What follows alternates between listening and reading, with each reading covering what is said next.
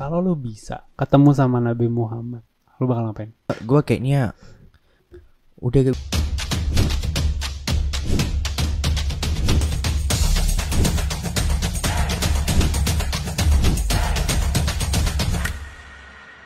Dan tadi kan lu sempet bahas tentang kekayaan dan lain-lain kan, Hmm. materi gitu.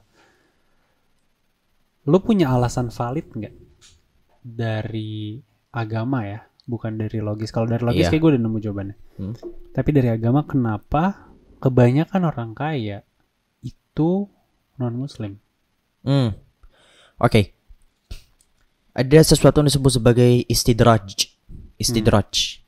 Istidraj itu di mana Allah Subhanahu wa taala seakan-akan memberikan kamu rezeki padahal itu bukan rezeki. Pertama, Hmm. disclaimer ya, disclaimer. Ini dari ranah akidah, dari ranah keyakinan gua sebagai orang Islam. Ngerti ya? Iya. Jadi kalau Anda punya pemikiran berbeda, itu hak Anda.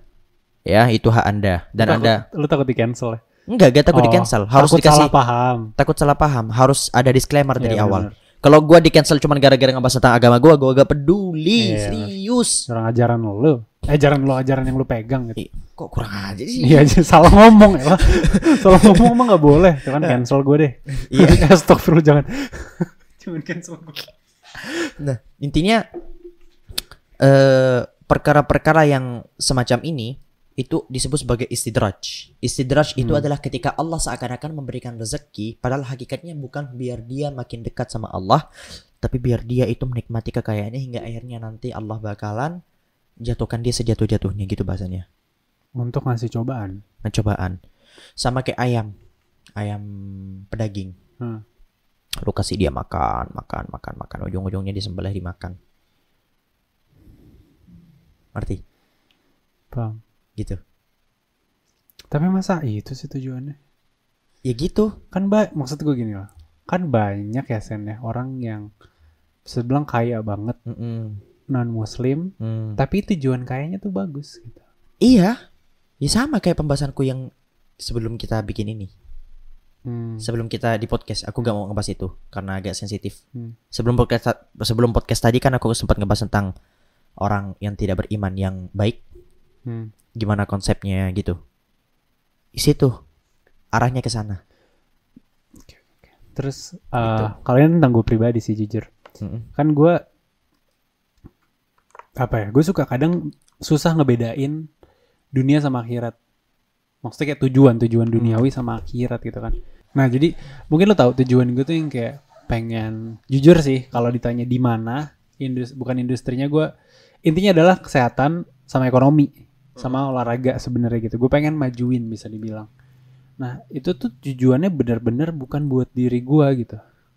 Ngerti gak sih? Tapi buat gue, orang. gue pengen bantu jujur. Kayak takut ria atau kayak sombong gitu gitu loh tergantung dari hati lu usah pikirin ya nah jadi intinya adalah gue pengen bantu orang dan itu butuh duit banyak kayak tadi gue ngomong kayak itu Iya. butuh duit banyak banget kayak lo pengen bikin pesantren sebesar besarnya lo nggak peduli sama biaya segala macam lo butuh duit banyak dong Hmm. Nggak mungkin toto nah jadi gitu nah gue juga misalnya rumah sakit atau stadion atau pelatihan atau apa Mm-mm.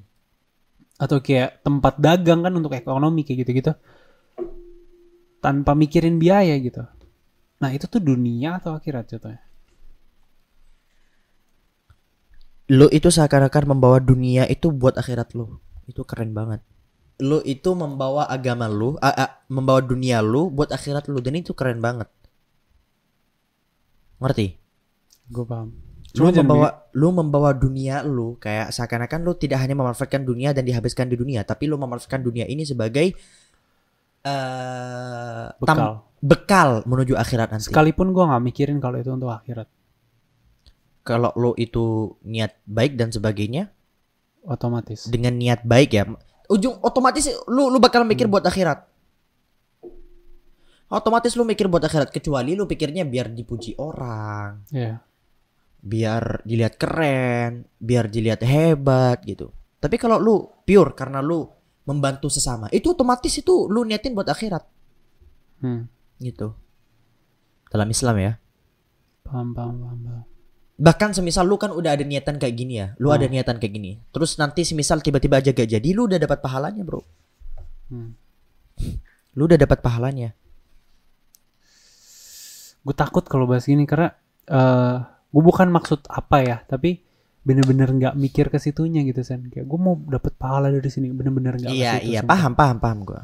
Kayak, Kayak lu lu benar-benar ikhlas kah? hmm, Iya ya udah, lu lu pengen berbuat bukan buat pahala, bukan buat dosa, Hmm. bukan biar dipuji dan sebagainya. Ya Udah, lu mau gak mau lu insya Allah Hmm. dapat pahala atas izin Allah Subhanahu wa taala. amin deh kayak soalnya gue bener-bener tujuannya nih yang nguatin tuh Buat sesama iya kemanusiaan. yang bener-bener gue kasih contoh ya yang bener-bener botol masuk Gak bisa diem gue jadi. Iya. nah yang bener-bener nguatin nih bisa dibilang ada 2 sampai tiga. Hmm, apa? yang pertama yang pertama nenek gue meninggal nenek gue meninggal Hmm. gue inget banget dibawa ke rumah sakit ABC ditolak-tolakin penuh Hmm. Covid. covid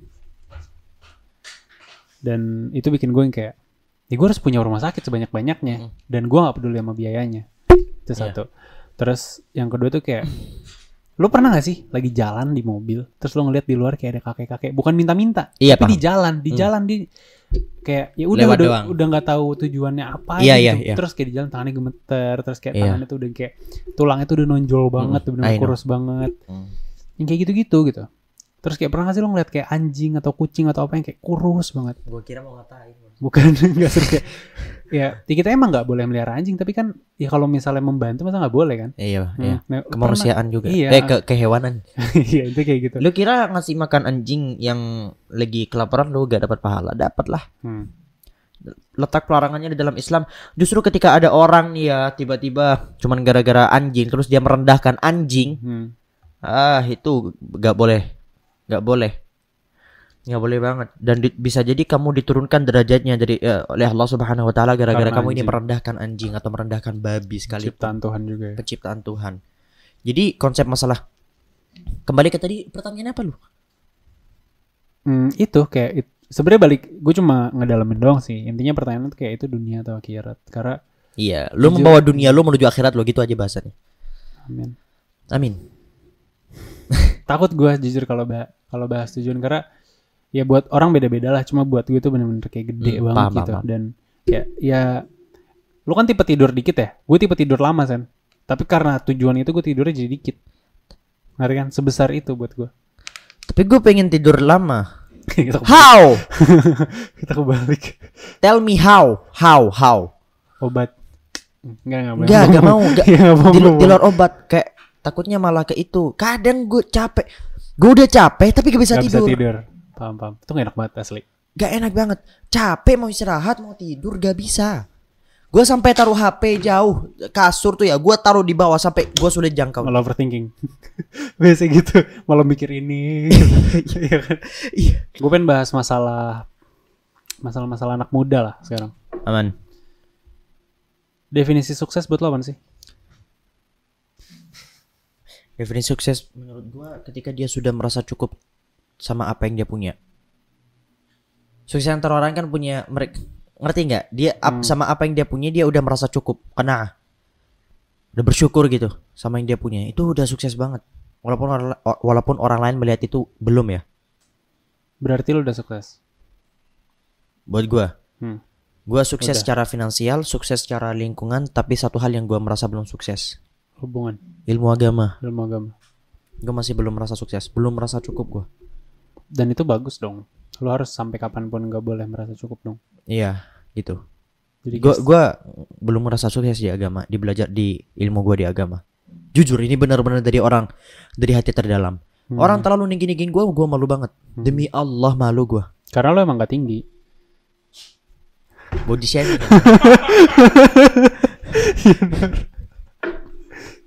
Lu tahu perbandingan tinggi gua sama dia. Ini Apa? ada kamera tengahnya gak sih? Ada ini tengah. Ya, coba banding.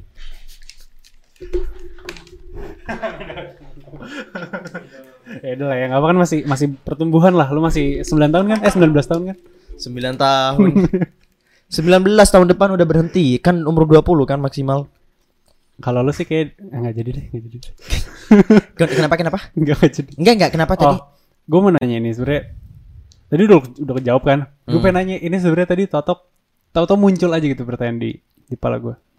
Kalau lu bisa Hmm. ngayal lagi, kalau lu bisa ketemu sama Nabi Muhammad 15 menit ngobrol. Ngobrol nanya cerita atau apa pun. Lu bakal ngapain? Jangan konten ya.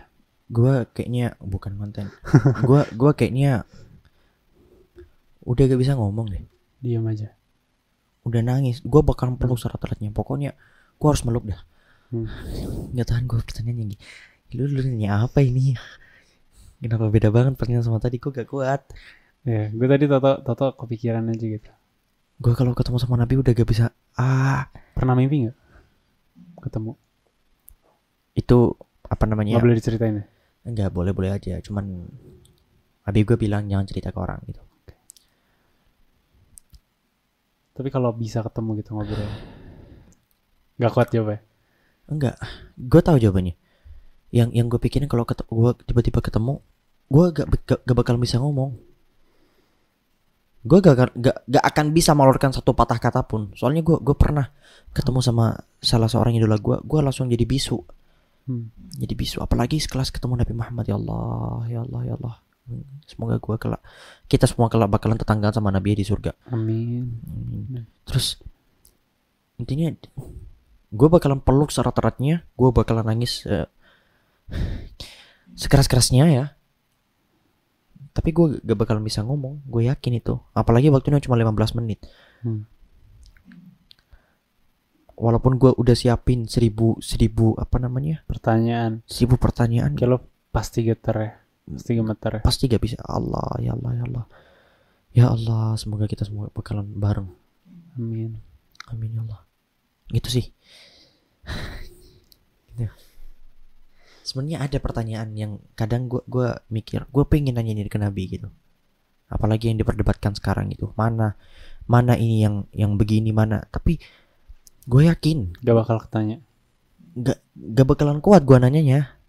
Kayak nikmatin aja udah momen 15 menit ya. Iya. Kayaknya gua abis abis itu gak bakal ngerasa stres lagi deh. Lu tenang. Kayak lu lu mau nimpukin gua sama batu nih, gua bakal Udah gak- bahagia banget. udah bahagia thank you udah nimpuk bro gitu ngerti Paham paham maksudnya. gitu sih Kayak ultimate happiness lah. iya kayak udah di puncak di, di, di puncak banget mau lu nimpukin gua mau lu ngata-ngatain gua oh thank you bro udah ngatain gua Udah bakal gak gitu. butuh apa-apa tuh ya. udah udah sih Udah ganti topik ya. Kasian lo. gitu sih Kasian lo. apaan yang kau kasihan ke gua Enggak gak apa-apa lo kayak dari tadi. hmm. gitu oke Lanjut. lanjut Gue pengen bahas tentang orang tua deh. oke nice Sebenernya ini lu juga tau lah tentang cerita gue. hmm. Gue beberapa kali ngebantah orang tua Hmm. untuk tujuannya baik, bisa dibilang kayak ya bisa dibilang kayak berbakti sama orang tua tapi kayak ngebantah gitu. Menurut lu gimana? ngebantah ini dalam perkara apa kalau lu ngajak orang tua lu diskusi it's okay tapi kalau lu Ngebantah yang nggak setuju aja kayak misalnya, Husain kamu kuliah di universitas ini ya, terus lu kayak, mah tapi aku maunya ini karena ini. Nah ini, gitu Didiskusikan sama orang tua Nah. It's okay Diskusikan lagi sama orang tua Bilangin katai Bukan katain Kayak. Omongin. omongin eh, Mah pa Masalahnya nih begini Hmm. Dengan logika yang semasuk akal mungkin Kalau orang tua lu tetap nggak setuju, Lu cari orang yang Apa namanya eh Cari orang Yang dihargai Sama orang tua lu Siapa pun Contoh Hmm. orang tua nih orang orang tua lu nih dia punya bos di kantor dan dia sangat menghargai bos itu. Coba lu minta omongin gitu ke bosnya. Pak Pak Pak, Pak bos gitu. Bisa ngomongin nggak ke orang tua saya gitu minta tolong ke, ke orang-orang yang dihormatin sama orang tua kita. Pasti adalah satu atau dua orang gitu. Lu omongin. Karena itu adalah perkara yang sangat urgent. Tapi kalau udah benar-benar kekeh, benar-benar kekeh, hmm, ngalah aja. ngalah aja.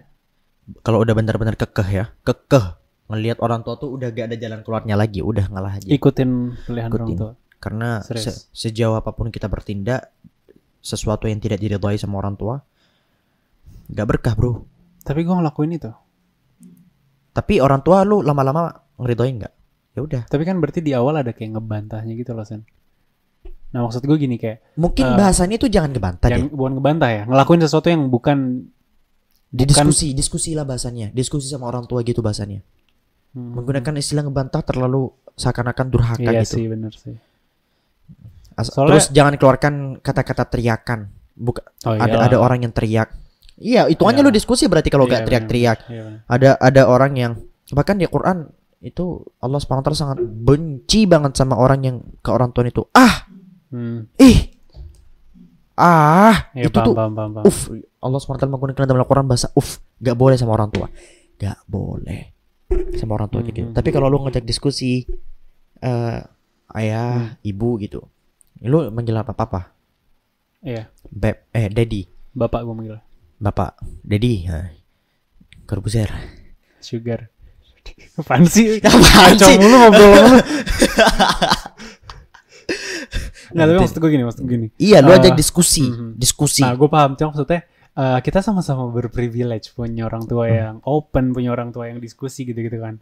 Tapi banyak banget orang tua di luar sana yang kayak A ya A. Nah, itu sebenarnya pertanyaan gue ke situ kayak boleh nggak sih mereka yang orang tuanya tuh bener-bener kayak kekeh banget nggak pernah mau denger anaknya. Dia tuh kayak ngambil keputusan sepihak bisa dibilang, tapi dia tahu kalau itu tuh positif gitu buat dia.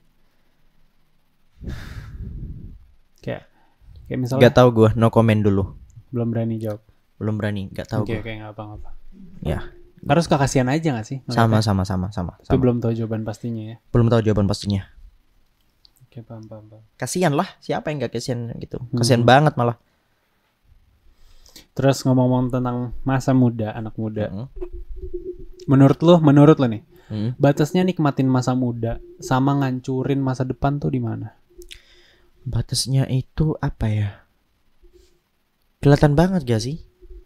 Orang yang menikmati Gak tahu, gue gak tahu batasnya Tapi gue punya feeling kalau perbuatan ini bakal ngancurin masa muda Perbuatan ini menikmati masa muda gitu Contohnya? Yang udah ngelewatin batas. Jujur gue gua gak bisa kasih batasan tertentu Karena ya. semua orang beda-beda ya. Karena semua orang beda-beda jawabannya. Kalau buat diri lo, Kalau buat diri gue Posisi gue ngancurin masa muda gue ketika gue ngelakuin dosa besar. Buat gue hmm, kalau misalnya Gue nikmatinnya gua, lo- gua gak munafik Tentunya gue pendosa. Hah, dosa gue banyak banget. Tapi ada beberapa dosa-dosa besar yang gue harga mati gak pengen banget. Kalau untuk dosa-dosa yang lain ya alhamdulillah.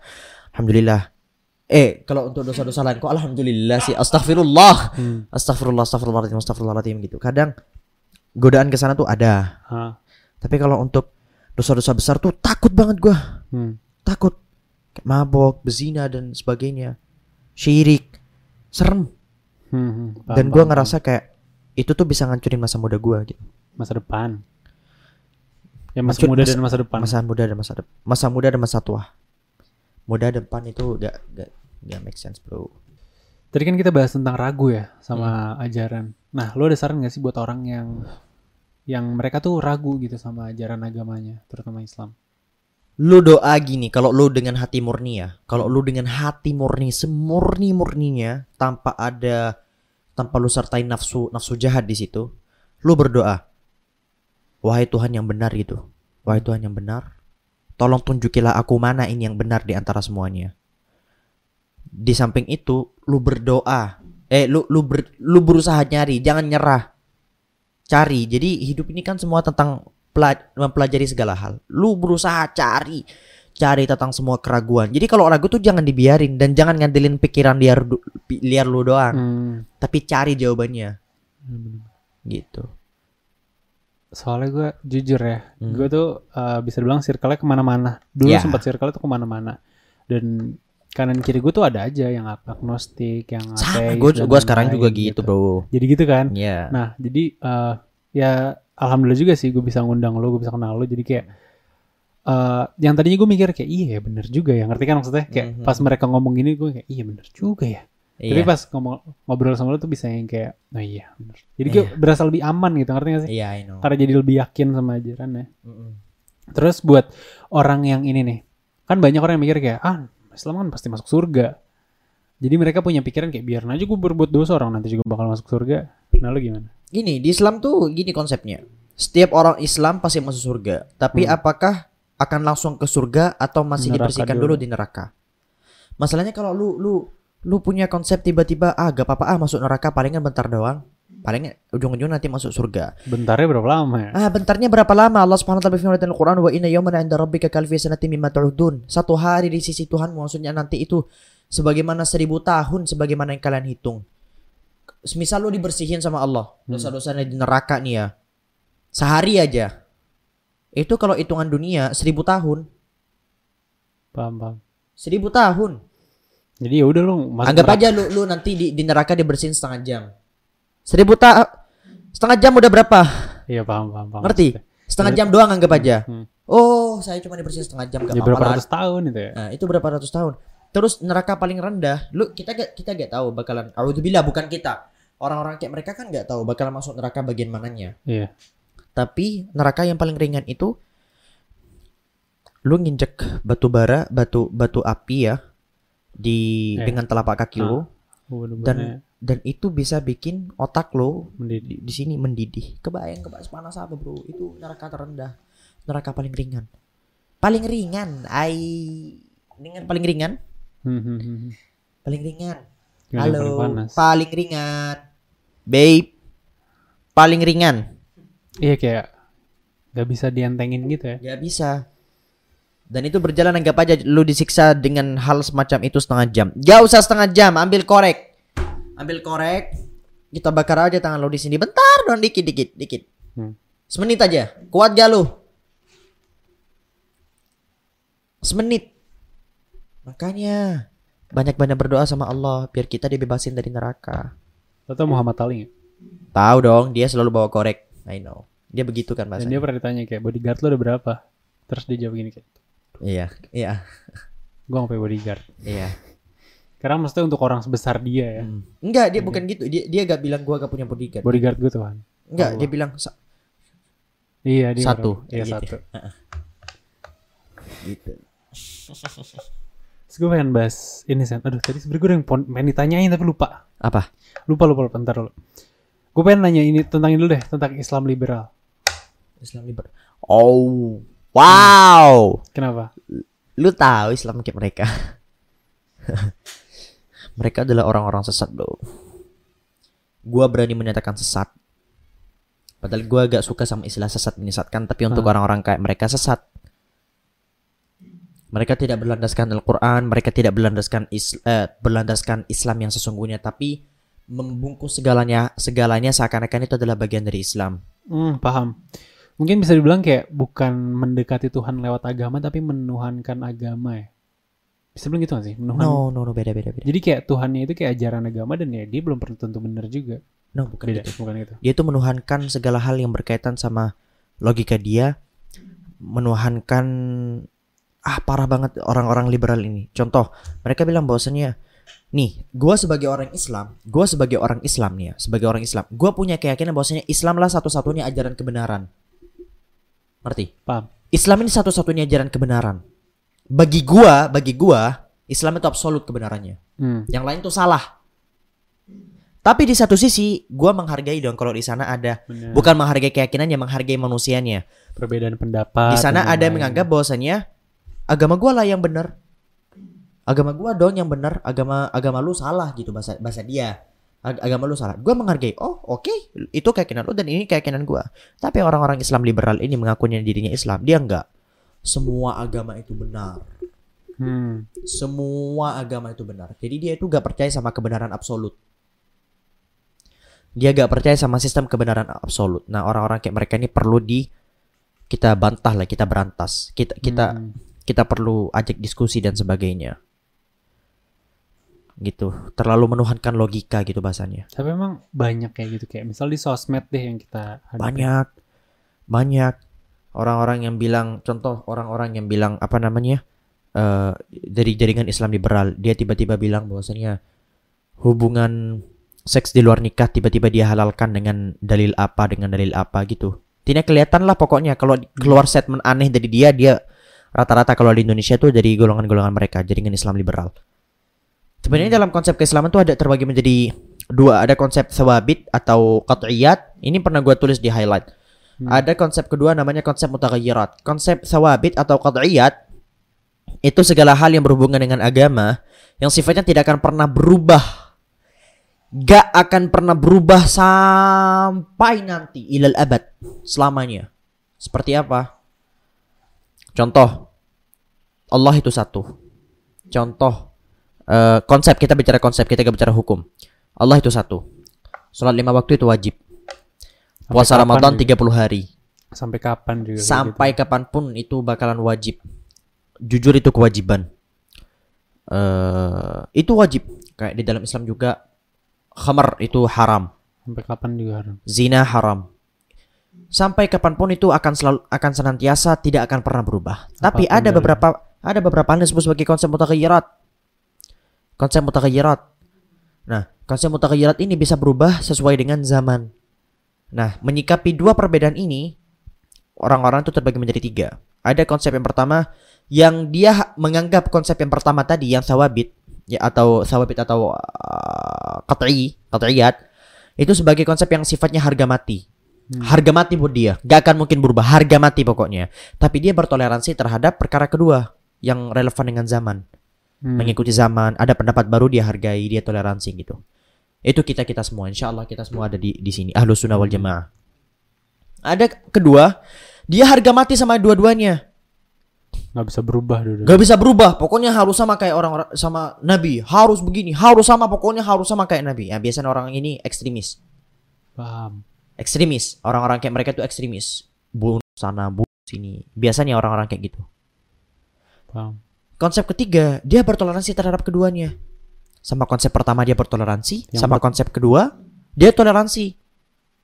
Ini juga salah. Terlalu terlalu ke kanan salah, terlalu ke kiri salah. Kita Hmm. harus berada di tengah-tengah. Gitu. Nah, dan orang-orang liberal, liberal, tuh di situ ya. liberal itu terlalu ke kiri, ekstremis terlalu ke kanan. Kita harus ada di tengah-tengah mereka. Gitu. Gitu sih. Oke, gue ada pertanyaan terakhir ya, San, sebelum Hmm. nutup. Kalau lo bisa ketemu Husen lima tahun yang lalu, lima tahun, tiga tahun atau berapa tahun yang lalu lah, Hmm? dan lo bisa ngobrol sama dia 15 menit, apa saran atau pesan yang akan lo, akan lo kasih ke dia? Sen, ngaji Sen. Apa lo nggak ngaji lima tahun yang lalu? Ngaji tapi masih kurang gua. Eh, Pokoknya, Sen, pokoknya lu ngaji biar nanti lu gampang lah terusnya gitu. hmm. Gitu. Ngaji, pokoknya ngaji perbanyak tuh ngaji ngaji. Ntar lu ketika udah umur sekarang umur umur 5 19 tahun lu nyesel nanti. Jujur gue banyak banget penyesalan di situ. Kenapa ya dari dulu gua nga- gua agak ngaji ini? Kenapa ya dari dulu gua gua agak begini? Kenapa ya dari dulu gua Hmm. agak begini? Sering banget itu. Ngajinya lo tuh baca atau tafsir atau gimana sih? Iya, gua bukan nga- ngaji itu gak cuma Quran ya. Hmm, Ngaji itu semua kitab-kitab dan sebagainya. belajar. Belajar belajar agama belajar konsep-konsep baru belajar apa Hmm, gitu itu sih Paham, paham, paham. udah gue gue pengen nyuruh orang li- lima tahun lalu tuh ngaji yang bener ya ngaji yang bener udah main nanti di di usia lu yang segitu lu nanti bakalan ada, pasti ada waktu main pasti bakalan ada waktu main Belajar dulu. belajar dulu yang fokus gitu gitu Keren. gitu sih Gue expect something yang beda sih. Eh, apa Something yang kayak lu terus gini gini gini gini gini. enggak enggak enggak enggak Simpel itu ya. udah sesimpel itu ngaji Zen ngaji udah gitu Nice, nice, nice. Oke guys, kayaknya segitu dulu podcast kita. Itu baik banget ngobrol ya. Berapa jam kita syuting? nggak tau gak sadar aku iya, seru sih. Uh, anyway, thank you banget udah nonton. Jangan lupa cek sosmednya Husen at something something something nanti keluar semua lah. Bajas man Basyasman itu dari mana? Aku nggak tahu. Iya gitulah pokoknya. gitulah pokoknya. Anyway, thank you banget yang nonton, apalagi udah sampai sini. Jangan lupa like, comment, subscribe, and see you on the next video. Yo, assalamualaikum warahmatullahi wabarakatuh.